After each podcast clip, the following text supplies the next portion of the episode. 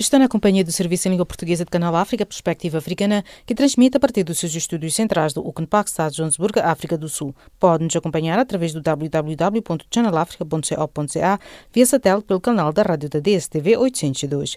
Os destaques das notícias a esta hora. Dia Mundial do Combate ao Tráfico de Pessoas assinalado esta quinta-feira. Unicef e ONG alertam que um terço das crianças no mundo estão intoxicadas com chumbo. Parceiros da Guiné-Bissau pedem justiça no ataque à Rádio Capital FM. Fique já a seguir com o desenvolvimento destas mais notícias. A vossa especial atenção. SABC News. Independent and impartial. From an African perspective. Saudações. Assinala-se esta quinta-feira o Dia Mundial do Combate ao Tráfico de Pessoas. Moçambique, a província de Inhambane, serve de corredor de, a traficantes que levam as vítimas para a África do Sul. Inhambane tem servido de rota a muitos traficantes de seres humanos. Usam a província como plataforma para chegarem aos países vizinhos Muitas das vítimas são usadas na prostituição ou para trabalhar em minas ou explorações agrícolas. É difícil obter as estatísticas recentes sobre o número de casos de tráfico de seres humanos em Moçambique. No entanto, em 2018, a Procuradoria-Geral da República anunciou que o país registra cerca de mil casos de tráfico de pessoas por ano. O presidente moçambicano Filipe Nunes pediu às restrições face à Covid-19 continuem a ser cumpridas, mesmo com o fim, nesta quinta-feira, do estado de emergência que foi prorrogado por três vezes. Todas as medidas atualmente em vigor devem continuar a ser seguidas com a mesma alma e o mesmo vigor de sempre, disse Filipe Nunes numa comunicação à nação no último dia do estado de emergência em vigor, desde 1 de abril e que foi por três vezes consecutivas prorrogado o máximo previsto pela Constituição. O chefe de Estado disse que vai enviar ao Parlamento o relatório nesta quinta-feira e depois serão tomadas decisões e estratégias que deverão ser tomadas públicas numa nova comunicação à nação. Um terço das crianças do mundo estão intoxicadas com chumbo, o que pode causar danos reparáveis ao cérebro, de acordo com um relatório divulgado nesta quarta-feira pela Unicef, pela organização não governamental ONG Terra Pura. Segundo o estudo, uma em cada três crianças, 800 milhões no total, têm níveis de chumbo no sangue iguais ou superiores a 5 microgramas por decilitro, o nível que é considerado necessário intervir. De acordo com a Organização Mundial da Saúde, mesmo os níveis mais baixos de chumbo podem estar ligados a menor inteligência, dificuldades comportamentais e problemas de aprendizagem em menores. Os parceiros internacionais da Guiné-Bissau condenaram nesta quarta-feira o ataque contra a Rádio Capital FM realizado em Bissau por um grupo de homens armados, salientando que viola a liberdade de expressão e o direito à opinião. Em comunicado divulgado em Bissau, o grupo P5, integrado pela Comunidade Económica dos Estados da África Ocidental CDAO, a União Africana, a Comunidade dos Países da Língua Portuguesa, a União Europeia e as Nações Unidas, disseram ter sabido com espanto e muita preocupação que no domingo, dia 26 de julho, julho, foram perpetrados atos de vandalismo nas instalações da Rádio Capital FM em Bissau por homens armados fardados. Cabo Verde registrou nesta quarta-feira mais uma morte por causa do novo coronavírus, aumentando para 23 o total de óbitos no país, que diagnosticou mais 19 casos positivos da doença, num total acumulado de 2.373 infecções, segundo dados oficiais. De acordo com as autoridades de saúde de Cabo Verde, o óbito ocorreu no Hospital Agostinho Neto, na Praia, e trata-se de homem de 64 anos que apresentava outros problemas de saúde. No mesmo dia foram registrados mais 19 casos positivos de Covid-19, dos quais 14 na praia, quatro em Santa Cruz e um na Ribeira Grande, todos conselhos da Ilha de Santiago, número mais baixo dos últimos 20 dias. 14 pessoas morreram e outras seis ficaram gravemente feridas na sequência do ataque de um grupo armado no estado de Koji, no centro da Nigéria, disse nesta quarta-feira a polícia nigeriana.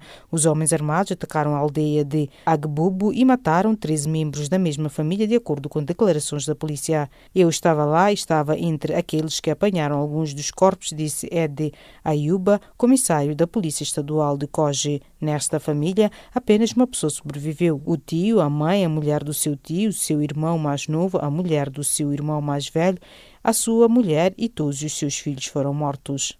Os ministros do RHDP, partido no poder na Costa de Marfim, propuseram quarta-feira, em Abidjan, o atual presidente da República, Alassane Ouattara, a candidatura à eleição presidencial de 31 de outubro próximo. O RHDP, reunido em Conselho Político em Abidjan, propôs-lhe candidatar-se para um terceiro mandato, para a qual, se o mesmo aceitar Ouattara, deverá reconsiderar a sua decisão de março último de deixar o espaço para a nova geração. E desta colocamos ponto final às notícias de política. Fique já a seguir com o Jacob Tivani com a página do Caleidoscópio.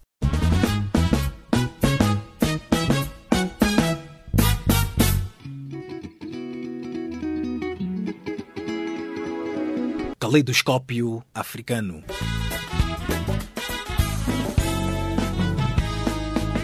O som da África para o mundo.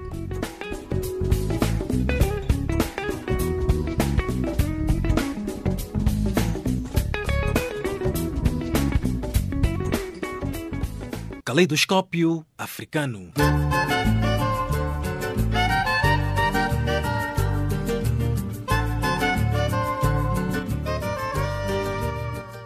Calorosas saudações e sejam bem-vindos à página de Caleidoscópio do Serviço em Língua Portuguesa de Canal África. A Frente de Libertação do Estado de Cabinda e Forças Armadas Cabindesas FLECFAC pede mediação internacional em Cabinda. Canal África teve o de entrevistar o general Afonso Zau, chefe do Estado-Maior-General adjunto do FLECFAC. Eu só queria fazer com o povo de Cabinda em Cabinda existem situações graves, situações mesmo graves, porque o, o governo de Angola nem quer ouvir nem respeitar aquele ou deste. Ele só quer se colocar de Hitler. Portanto, o povo de Cabinda vive dentro de uma inquietude total. Está a passar mal. Aprisionamentos arbitrários, execuções, castigos corporais. Hoje a circulação de carros não existe, nem motorizadas. E há aqueles que cortam madeira lá no Mayombe. Não pode circular nada, nada. E nós estamos muito admirados. Continua a desmentir que não há guerra em Cabinda. Se não há guerra em Cabinda, por que, que está a privar tudo em Cabinda? Se não em Cabinda não está bem. O povo está totalmente oprimido, oprimido em toda a sua sorte. Portanto, Cabinda está mal. A situação não vai bem em Cabinda. Cabinda não está viver numa tranquilidade certa. Até ativistas políticos estão presos. Ativista político não fala. Um religioso não fala. Quer dizer, é um povo oprimido totalmente mais do que um galo na capoeira de dois galos. O outro canta, o outro não canta. É isso que existe em Cabinda. Um povo de Cabinda não tem nada, nada que reivindicar o seu direito. É condenado.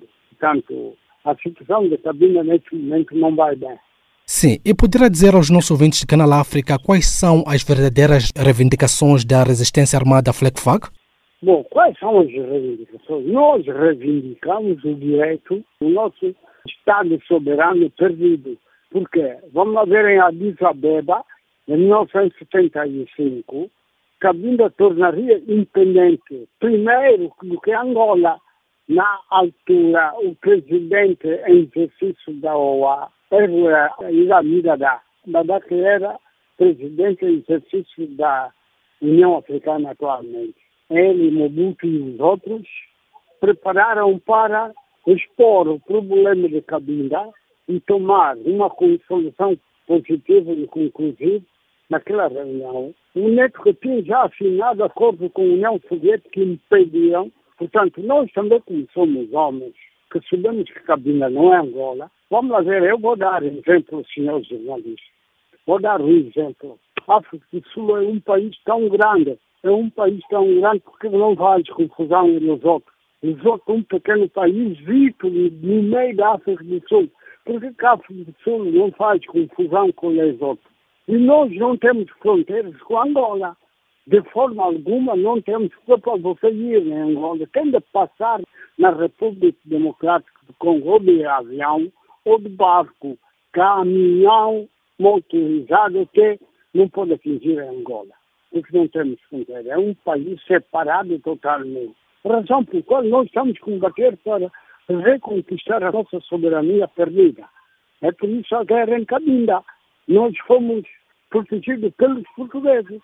Não fomos colonizados, porque Cabinda é um protetorado, Angola é uma colônia. São dois povos distintos. Angola é uma colônia, nós somos um protetorado. E por que, que devemos estar juntos? Razão pela qual a reivindicação do povo de Cabinda é a independência de Cabinda, a independência, como Angola, como qualquer outro país do mundo. Nós não somos angolanos. Reivindicamos só de seremos angolanos quando restar um filho de Cabinda só. Se existirem dois ou três, a luta continuará se ela não aceitar negociar conosco. Essa é a nossa reivindicação. Pois bem, historicamente e geograficamente falando, não seria Cabinda uma província pertencente ao Estado angolano? Não, senhor, não, senhor. Assim, segundo a violência dos angolanos, dizem que Cabinda é uma província de Angola. Cabinda não é uma província de Angola. Quer dizer, Portugal erradamente anexou Cabinda nos acordos de Alvor, quando os três movimentos angolanos estiveram em Portugal. Em Alvor, então, Portugal anexa Cabinda em Angola, mas Cabinda nunca foi uma província de Angola. Cabinda sempre, desde os tempos remotos, Cabinda foi um protetorado, porque depois da grande disputa das potências em Cabinda, o povo de Cabinda preferiu escolher Portugal para proteger. E assim assinamos tratados de Camba, Xanfuma e Simulambuco. E esse tratado de Simulambuco foi ratificado em Berlim, na Alemanha.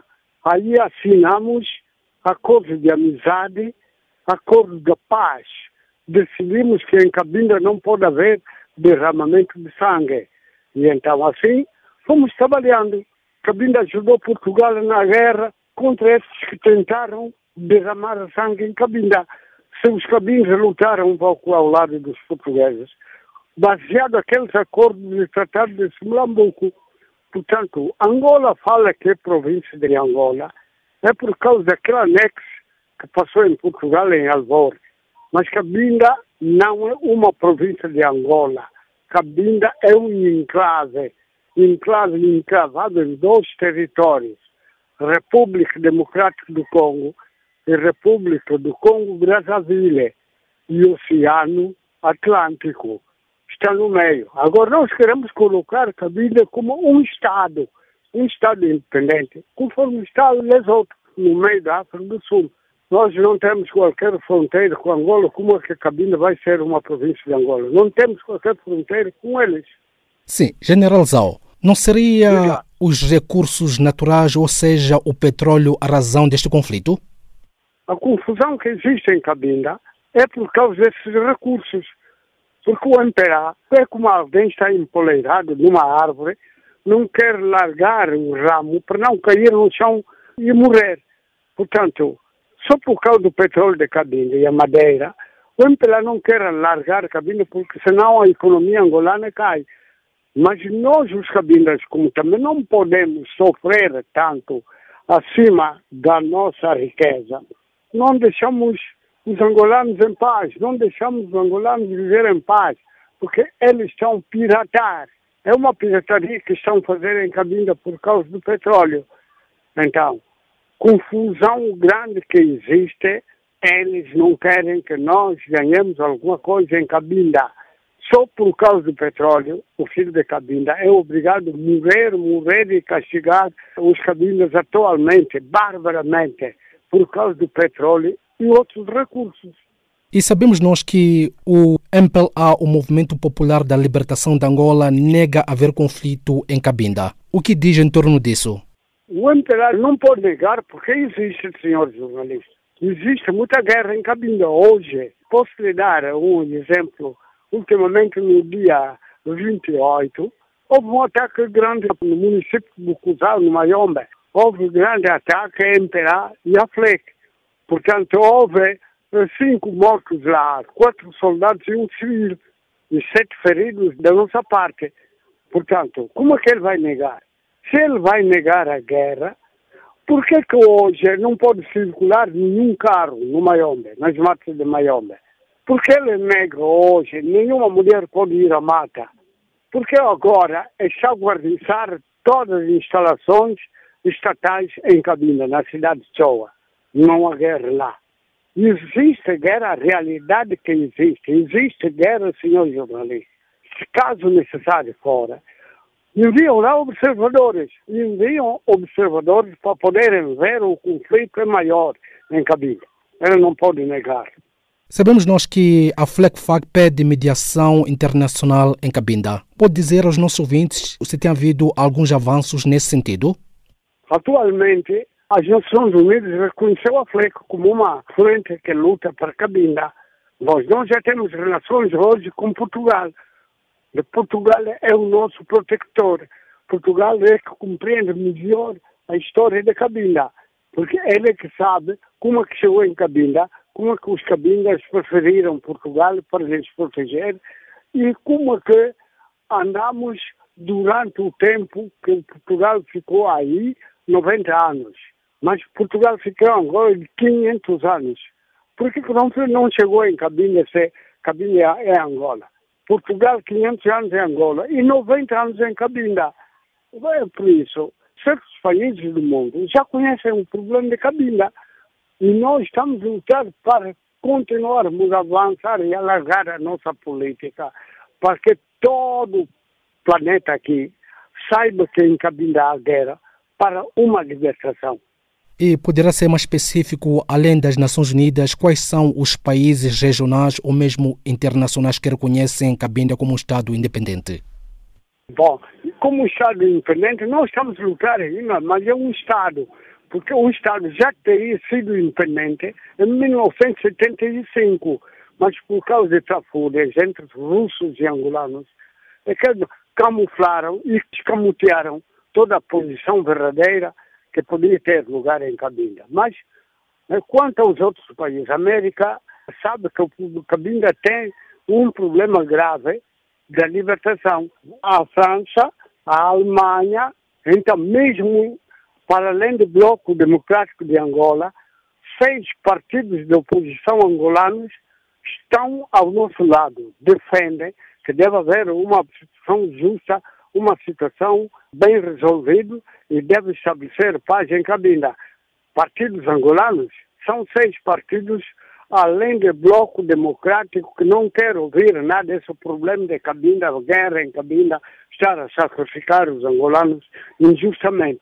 Perante o posicionamento do governo atual liderado por João Lourenço, terá a FLECFAC capacidade militar e financeira para continuar com esta guerra? O João Lourenço tem sido um presidente, eu digo bem, não é para lhe ofender, não.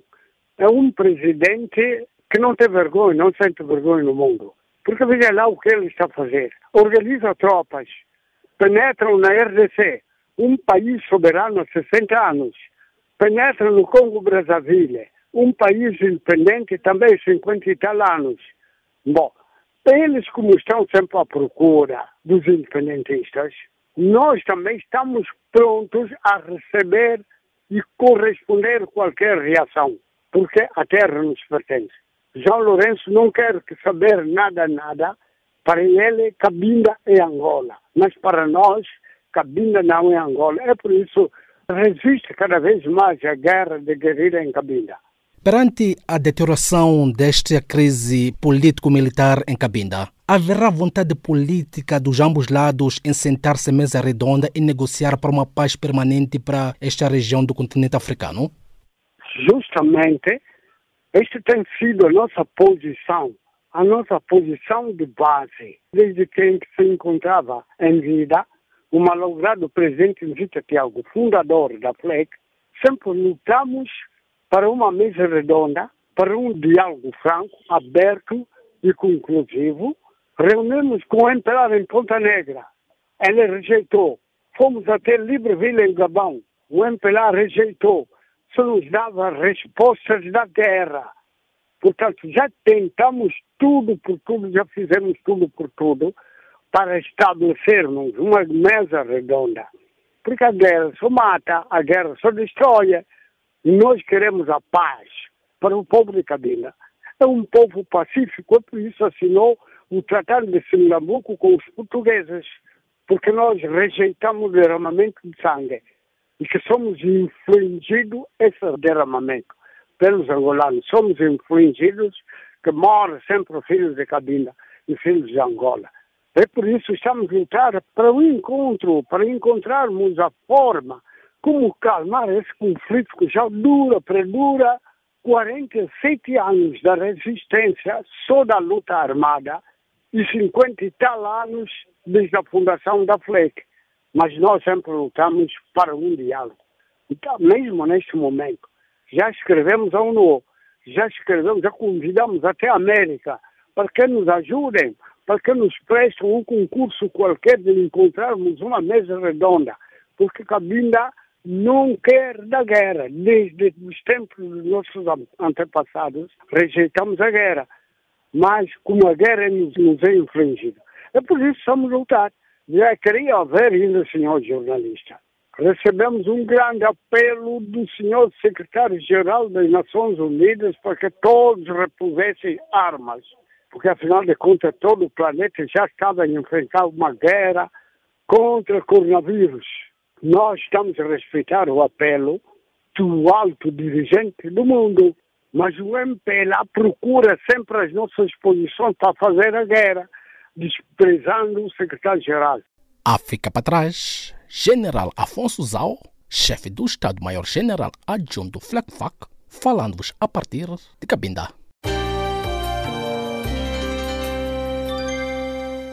De Cabinda viajamos até Moçambique, onde terminou à meia-noite desta quarta-feira o último período do estado de emergência decretado pelo presidente da República Moçambicana, Filipe Nunes, imposta pela Covid-19. Elísio Shadrach, a partir de Maputo, tem mais detalhes. Ao fim de quatro meses de medidas de exceção, o presidente da República, Felipe Nussi, fez um balanço positivo das medidas adotadas, destacando a salvaguarda do Sistema Nacional de Saúde e a tranquilidade social como os principais ganhos. Conseguimos, deste modo, reduzir uma eventual pressão sobre o Sistema Nacional de Saúde e salvar muitas vidas. Segundo Felipe Nunes, maior parte dos cidadãos cumpriram com as recomendações impostas. O chefe do Estado moçambicano manifestou orgulho pelo comportamento da maioria, mas o ritmo de contaminação e a minoria prevaricadora geram intranquilidade. Estamos orgulhosos, mas não estamos tranquilos. Porque para vencer uma batalha como esta, não basta que exista uma maioria cumpridora é que preciso que todos cumpram. É preciso que sejamos todos soldados nesta guerra contra o vírus. E ainda falta muito trabalho para que essa minoria seja parte deste grande exército que luta a favor da vida e do futuro. Felipe Nussi já abre espaço para alívio gradual das restrições sectoriais, mas destaca que é preciso segurança no espaço já dar. E terminado o estado de emergência, os próximos passos ainda estão por definir. Mas esses passos precisam de ter um fundamento e de ser continuamente avaliado. O modo e o ritmo como iremos retomar as atividades vão depender da evolução da epidemia em Moçambique dando cumprimento ao estipulado na Constituição da República. Enviarei amanhã o relatório à Assembleia da República e logo a seguir tomaremos decisões sobre as estratégias e as medidas que iremos adotar para o nosso futuro imediato.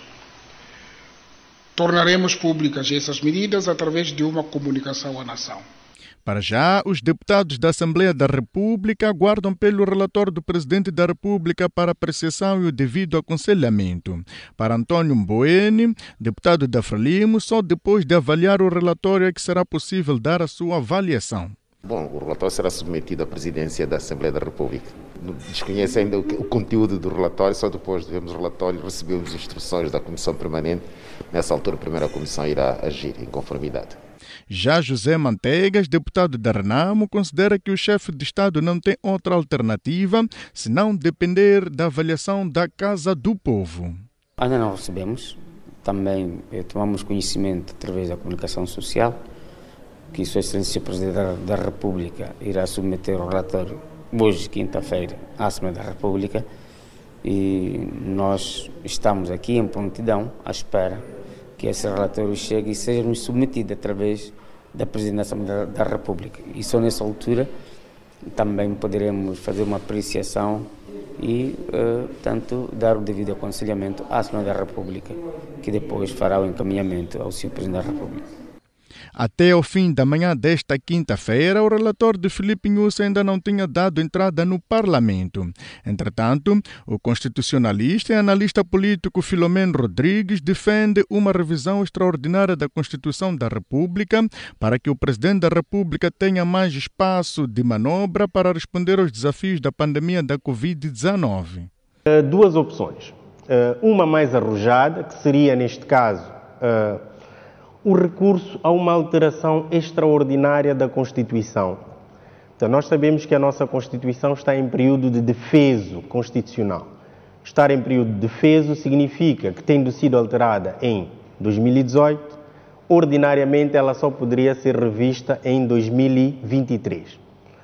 Mas com o recurso a três quartos dos deputados, portanto, com o recurso a uma resolução extraordinária, o Presidente pode fazer uma iniciativa de revisão da Constituição, alargando o período da possibilidade de renovação do estado de emergência.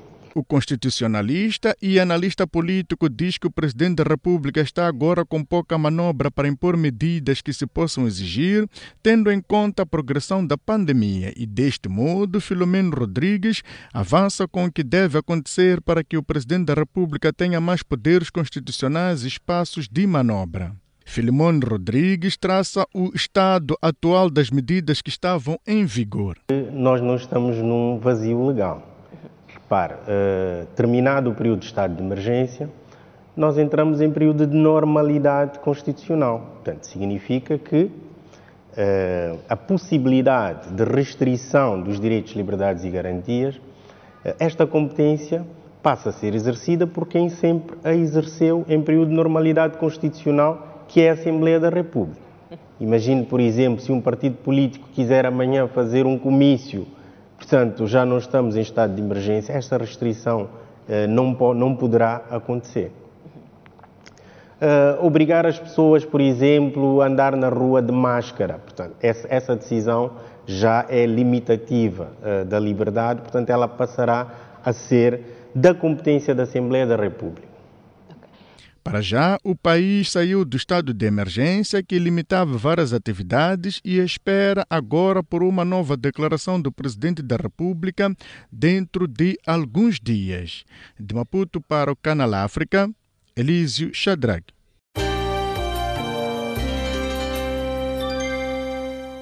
A ONU alertou para o avanço da Covid-19 na Amazônia brasileira, peruana e colombiana e apelou à comunidade internacional para que dê mais apoio à população destas áreas.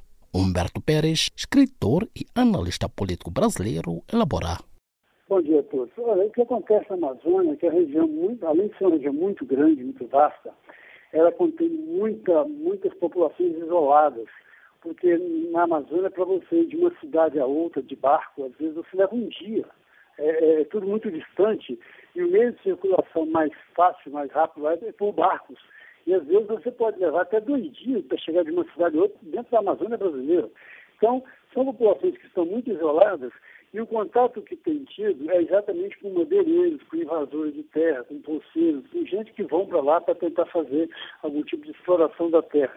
E essas pessoas estão levando a Covid para lá. Então, são muito distantes, é muito difícil o acesso, é muito difícil o atendimento. No Brasil, que eu posso falar mais de perto, o atendimento que tem sido feito pelas Forças Armadas, pelo Exército, Marinha e Aeronáutica. Mas as informações não estão sendo passadas de forma muito clara para a população. Né? Foi montado um, um grupo chefiado pelo, pelo vice-presidente da República, o general Mourão, para comandar toda a região da Amazônia, para verificar todas as questões ambientais e, consequentemente, as tropas militares lá existentes passaram a dar apoio na questão da Covid. Nós sabemos que a população indígena está bastante contaminada, está sofrendo muito, estão, perdendo lideranças indígenas importantes e ser participar da luta pela preservação dos povos indígenas. E as populações ribeirinhas e mais isoladas, é, o atendimento é feito pelo Exército, mas mesmo assim os dados não têm, não têm chegado aqui para a gente, para o Brasil, com muita clareza, porque exatamente são é, esses grupos de militares que estão fazendo esse trabalho e, e não passam informação. A informação demora, não ser quando a imprensa internacional está tendo mais acesso, porque tem colocado lá repórteres, jornalistas, para fazer um acompanhamento mais de perto. Então, quando a informação chega, aí eles então atualizam, colocam Brasil e falam as medidas que estão tomando. Mas é preocupante, sim, as imagens que nós temos visto, documentários, informações de vários jornais, inclusive de fora do Brasil, é que a situação lá está fora, totalmente fora de controle. Parece até, fica até a impressão que o atual governo tem interesse nisso, porque sempre defendeu a exploração das terras indígenas e uma exploração maior das riquezas da Amazônia. Então, a situação é mais ou menos essa. É preocupante e é muito grave. Sim, sim, mas a população da Amazônia sabe dos riscos desta pandemia. Quanto ao isolamento naquela região, foram impostas também? Sim, o que acontece é o seguinte, é, Manaus, a capital declínio da contaminação, que é, o, é a concentração maior de população na região. Mas outras cidades grandes também, que têm volume excessivo de pessoas, pelo espaço geográfico que ocupa, estão tendo problemas agora. Né? Então, a, houve uma queda na capital, mas está tendo um aumento nas cidades médias do interior da Amazonas.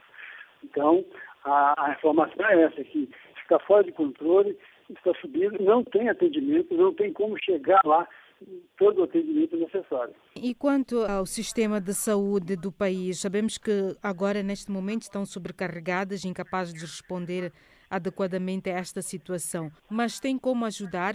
Sim, o que acontece é que no Brasil nós temos aqui 24 estados, né?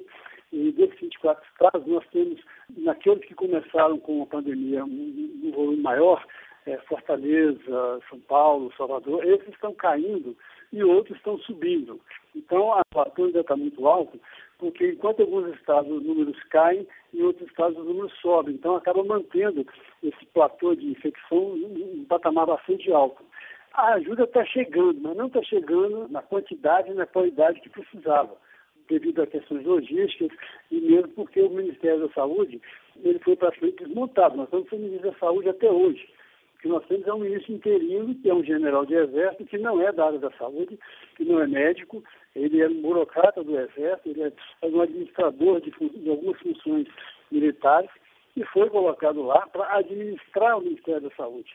E colocou lá cerca de 28 assessores militares, que também não têm formação técnica na área da saúde, que não têm qualquer qualificação para atuar lá. Estão lá, a gente aqui fala que eles estão lá pelo emprego.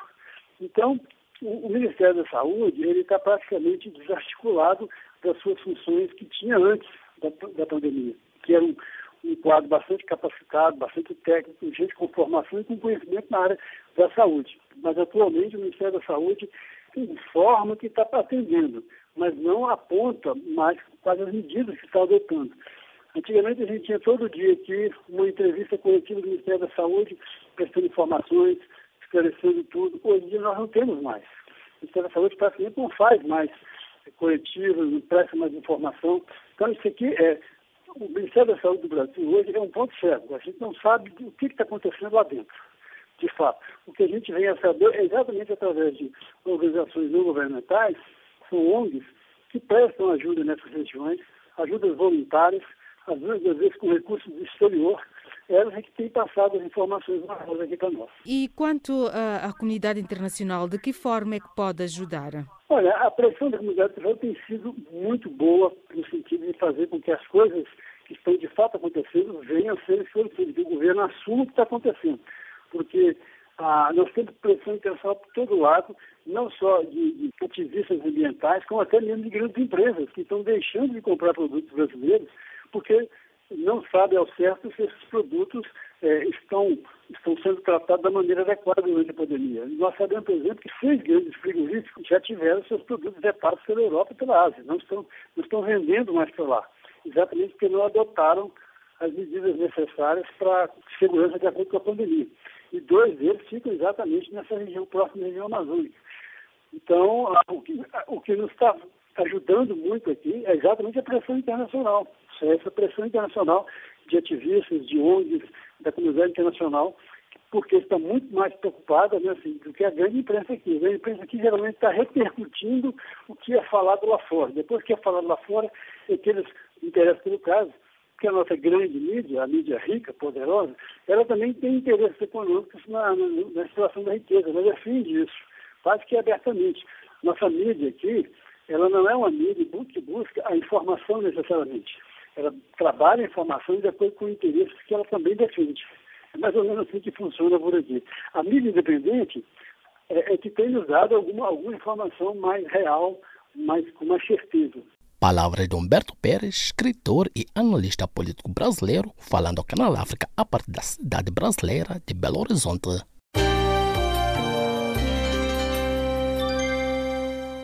Prezado ouvinte, temos uma breve pausa à página de Calodoscópio do Serviço em Língua Portuguesa de Canal África e viremos agora as atenções a Maria Moção na recapitulação das notícias de política de Canal África. SABC News, independent and impartial. From an African perspective.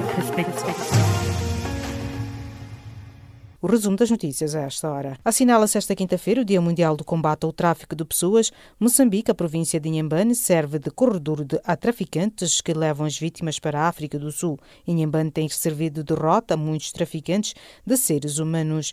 Usam a província como plataforma para chegarem aos países vizinhos Muitas das vítimas são usadas na prostituição ou para trabalhar em minas ou explorações agrícolas. O presidente moçambicano Filipe Nunes pediu às restrições face à Covid-19 continuem a ser cumpridas, mesmo com o fim, nesta quinta-feira, do estado de emergência que foi prorrogado por três vezes. Todas as medidas atualmente em vigor devem continuar a ser seguidas com a mesma alma e o mesmo vigor de sempre, disse Filipe Nunes numa comunicação à nação no último dia do estado de emergência em vigor vigor desde 1 de abril e que foi por três vezes consecutivas prorrogado o máximo previsto pela Constituição. Um terço das crianças do mundo estão intoxicadas com chumbo, o que pode causar danos reparáveis ao cérebro, de acordo com o um relatório divulgado nesta quarta-feira pela Unicef, pela organização não-governamental ONG Terra Pura. Segundo o estudo, uma em cada três crianças, 800 milhões no total, tem níveis de chumbo no sangue iguais ou superiores a 5 microgramas por decilitro, o nível que é considerado necessário intervir. Os parceiros internacionais da Guiné-Bissau condenaram nesta quarta-feira o ataque contra a Rádio Capital FM realizado em Bissau por um grupo de homens armados, salientando que viola a liberdade de expressão e o direito à opinião. Em comunicado divulgado em Bissau, o grupo P5, integrado pela Comunidade Económica dos Estados da África Ocidental CDAO, a União Africana, a Comunidade dos Países da Língua Portuguesa, a União Europeia e as Nações Unidas, disseram ter sabido com espanto e muita preocupação que no domingo, dia 26 de julho, julho, foram perpetrados atos de vandalismo nas instalações da Rádio Capital FM em Bissau por homens armados fardados. Cabo Verde registrou nesta quarta-feira mais uma morte por causa do novo coronavírus, aumentando para 23 o total de óbitos no país, que diagnosticou mais de 19 casos positivos da doença, num total acumulado de 2.373 infecções, segundo dados oficiais. 14 pessoas morreram e outras seis ficaram gravemente feridas na sequência do ataque de um grupo armado no estado de Koji, no centro da Nigéria, disse nesta quarta-feira a polícia nigeriana. Os homens armados atacaram a aldeia de Agbubu e mataram 13 membros da mesma família, de acordo com declarações da polícia. Eu estava lá e estava entre aqueles que apanharam alguns dos corpos, disse Ed Ayuba, comissário da Polícia Estadual de Koji. E desta colocamos o ponto final, a recapitulação das notícias de política. Fique já a seguir com o Jacob Divan e com a continuação do Caleidoscópio. SABC News, independent and impartial. From an African perspective. A fica para trás, Maré Moçamo na recapitulação das notícias de política, agora sim dando continuidade à página de calodoscópio do Serviço em Língua Portuguesa de Canal África.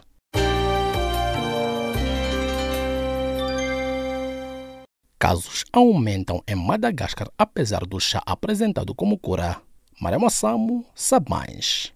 O número de casos de Covid-19 está a aumentar fortemente em Antananarivo, capital de Madagascar, país onde foi distribuído pela população um chá de ervas apresentado pelas autoridades como uma cura para o novo coronavírus. Os hospitais públicos estão sobrecarregados e o Palácio Desportivo Mahamacina, na capital de Madagascar, acaba de ser transformado em um hospital de campanha com 250 camas para dar resposta à propagação da pandemia, mas começam a surgir tensões no seio do governo sobre a estratégia a adotar, relata a imprensa. A ilha do Oceano Índico excedeu na terça-feira a barreira dos 10 mil casos e atingiu as 93 mortes. O número de novos casos confirmados diariamente de infecção de Covid-19 varia agora entre 300 e 400 em comparação com cerca de uma centena há algumas semanas. As autoridades apresentaram várias explicações: o aumento de capacidade de rastreio, a elevada densidade populacional em Antananarivo, capital do país, ou alguns não têm tomado chá à base de artemisia, elogiado pelo presidente André Rajoelina e amplamente distribuído em Madagascar e em vários países, principalmente africanos, como um tratamento para o novo coronavírus.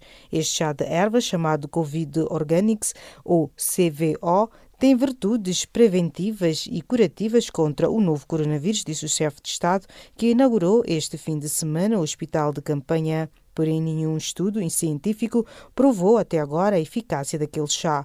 O próprio ministro da Saúde, Ahmad Ahmed, fez soar o alarme na semana passada. A pandemia tem vindo a evoluir nas últimas semanas de forma muito crítica em Madagascar, com grandes surtos epidêmicos em várias regiões, incluindo Antananarivo, advertiu numa carta em que pedia ajuda à comunidade internacional. O governo não gostou desses comentários e disse que estava consternado com a iniciativa pessoal do ministro. Paulo Rabari, um antigo ministro da Educação, afirmou ter tomado escrupulosamente o seu chá de ervas e, no entanto, contraiu a Covid-19. Consultei quatro médicos privados e nenhum deles receitou Covid Organics para o meu tratamento. Ivone Rava Oalissoa, uma logista, não concorda com aquelas posições. Desde que tomamos o CVO, Nenhum de nós em casa ficou doente, afirmou a mulher de 60 anos que vive com as duas sobrinhas. Um membro da oposição, Lianto Andrea Mangiato, também elogia a bebida. É um remédio simples, mas eficaz que me curou disse depois de distribuir o chá nas ruas das grandes cidades e nas escolas do governo malgache, continua agora mais discretamente a distribuir a bebida, especialmente nos centros de saúde Antananarivo. Nos países africanos que receberam reservas de chá de ervas, as vozes também estão a semear a confusão sobre a eficácia do chá de ervas. Na República Democrática do Congo, onde foram realizados testes, os resultados inclinam-se para uma eficácia limitada, disse Alexis Elira Doquequias, responsável pelo tratamento de doentes com com coronavírus. Entre os países que encomendaram o chá estão a Guiné-Bissau e a Guiné Equatorial. Na Nigéria, a Agência Nacional de Medicamentos não encontrou provas de quaisquer propriedades curativas reais contra a Covid-19, disse o ministro da Saúde, Osaji Eyaniri. Como resultado, as reservas de chá de ervas não foram utilizadas. A pandemia da Covid-19 já provocou mais de 654 mil mortes e infectou mais de 16,5 milhões de pessoas em 196 países e territórios. A doença transmitida por um novo coronavírus, detectado no final de dezembro em Wuhan, uma cidade do centro da China. Depois da Europa ter sucedido a China como centro da pandemia em fevereiro, o continente americano é agora o que tem mais casos confirmados e mais mortes. Em África, há 18.475 mortes confirmados, em quase 872 mil infectados em 54 países, segundo as estatísticas mais recentes sobre a pandemia naquele continente.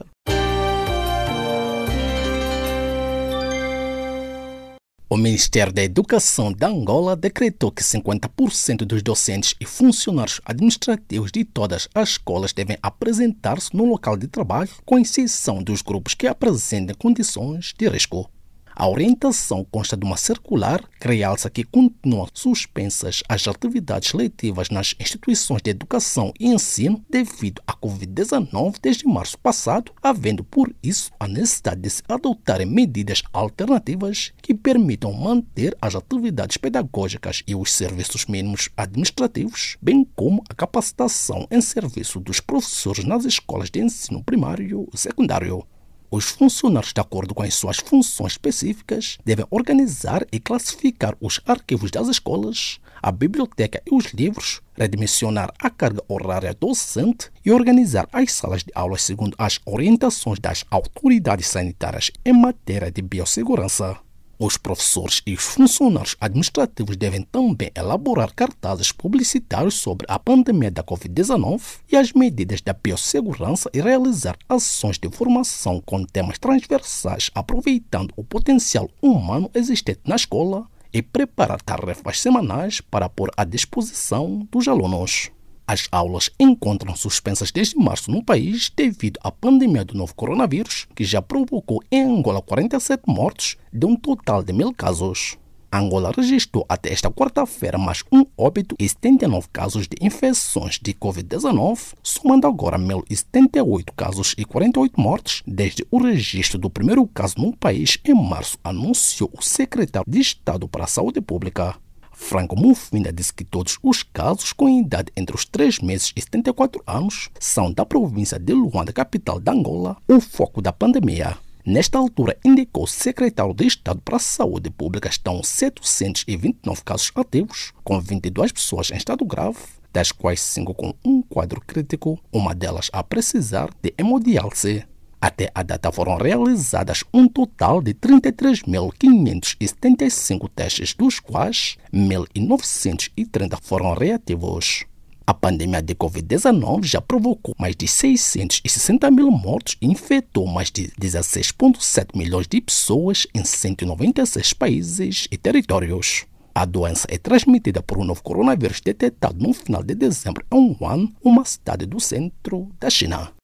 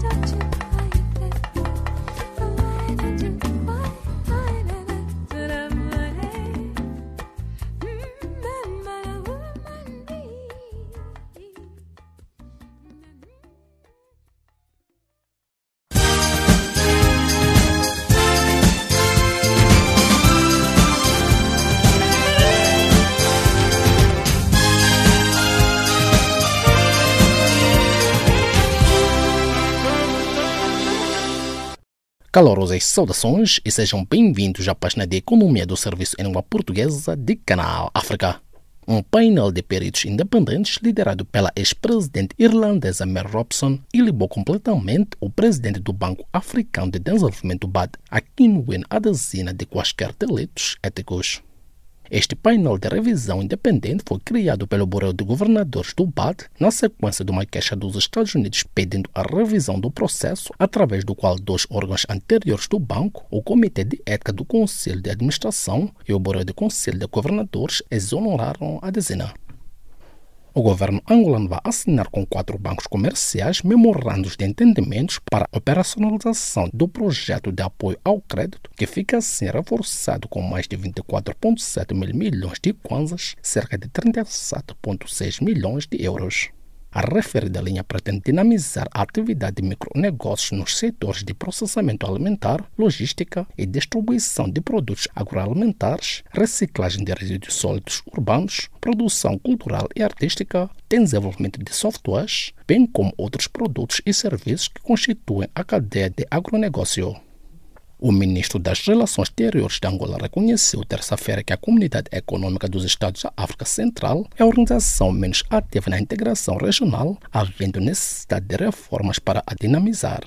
A organização tem como objetivo estabelecer a união econômica através da eliminação de direitos alfandegários e taxas de efeitos equivalentes sobre a importação e exportação de mercadorias, estabelecer e fazer a manutenção de uma tarifa aduaneira exterior comum, desenvolver uma política comercial comum e, relativamente aos Estados terceiros, promover a supressão de obstáculos à livre circulação de bens, serviços, pessoas e de capitais e direitos de ficção de Estados-membros.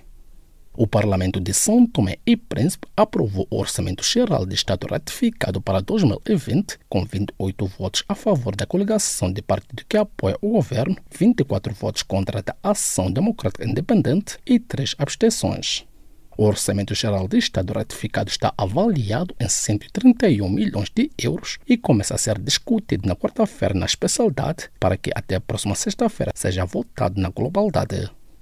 O indicador de clima econômico de Moçambique caiu em maio para o valor mais baixo dos últimos 16 anos, anunciou o Instituto Nacional de Estatística, reflexo do impacto da pandemia de Covid-19 em todo o mundo todos os setores foram afetados, com maior destaque para os setores de serviços, transportes, alojamento e restauração, fato que foi suficiente para suplantar a avaliação ligeiramente abonatória da confiança no setor de construção. Algodoeira de Moçambique defendeu terça-feira uma política menos restritiva na importação da semente de algodão, visando o aumento da produção e produtividade no país, faz a degradação genética da semente gerada localmente. O presidente da Associação Algodoeira de Moçambique, Francisco dos Santos, assinalou que o país deve potenciar a sua produção de algodão para enfrentar a competição internacional e fatores adversos como as flutuações de preços e produção provocadas por fatores climáticos e, mais recentemente, pelo impacto da Covid-19. O governo cabo-verdiano decidiu vender em asta pública 13 apartamentos e moradias do Estado na cidade da Praia que não servem para instalar serviços públicos e faz aos custos para sua gestão. A resolução governamental de 27 de julho explica que o Estado tem enfrentado alguma inconveniência no que tange à gestão do seu patrimônio imobiliário, que exige disponibilização de elevados recursos financeiros e humanos, justificando assim a necessidade de remover obstáculos e criar condições legais para o processo a ser executado pelos serviços centrais do patrimônio do Estado através de uma asta pública. E desta despedimos de mais uma edição da página de Economia do Serviço em língua portuguesa de Canal África.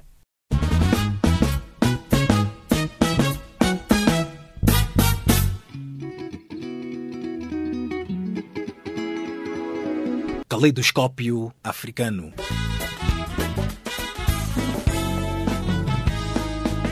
O som da África para o mundo.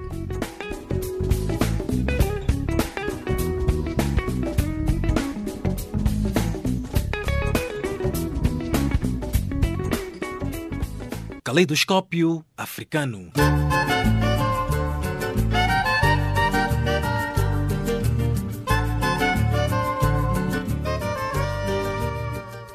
Estimado ouvinte, Chegamos assim ao fim desta edição. Edição esta que chegou ao cargo de Jacob Tivani da Massam e nos cuidados técnicos da Catherine Maleka. Em nome desta vasta equipe, os nossos agradecimentos, um novo encontro marcado para breve. Boa noite, aquele forte abraço e cuide-se Covid-19.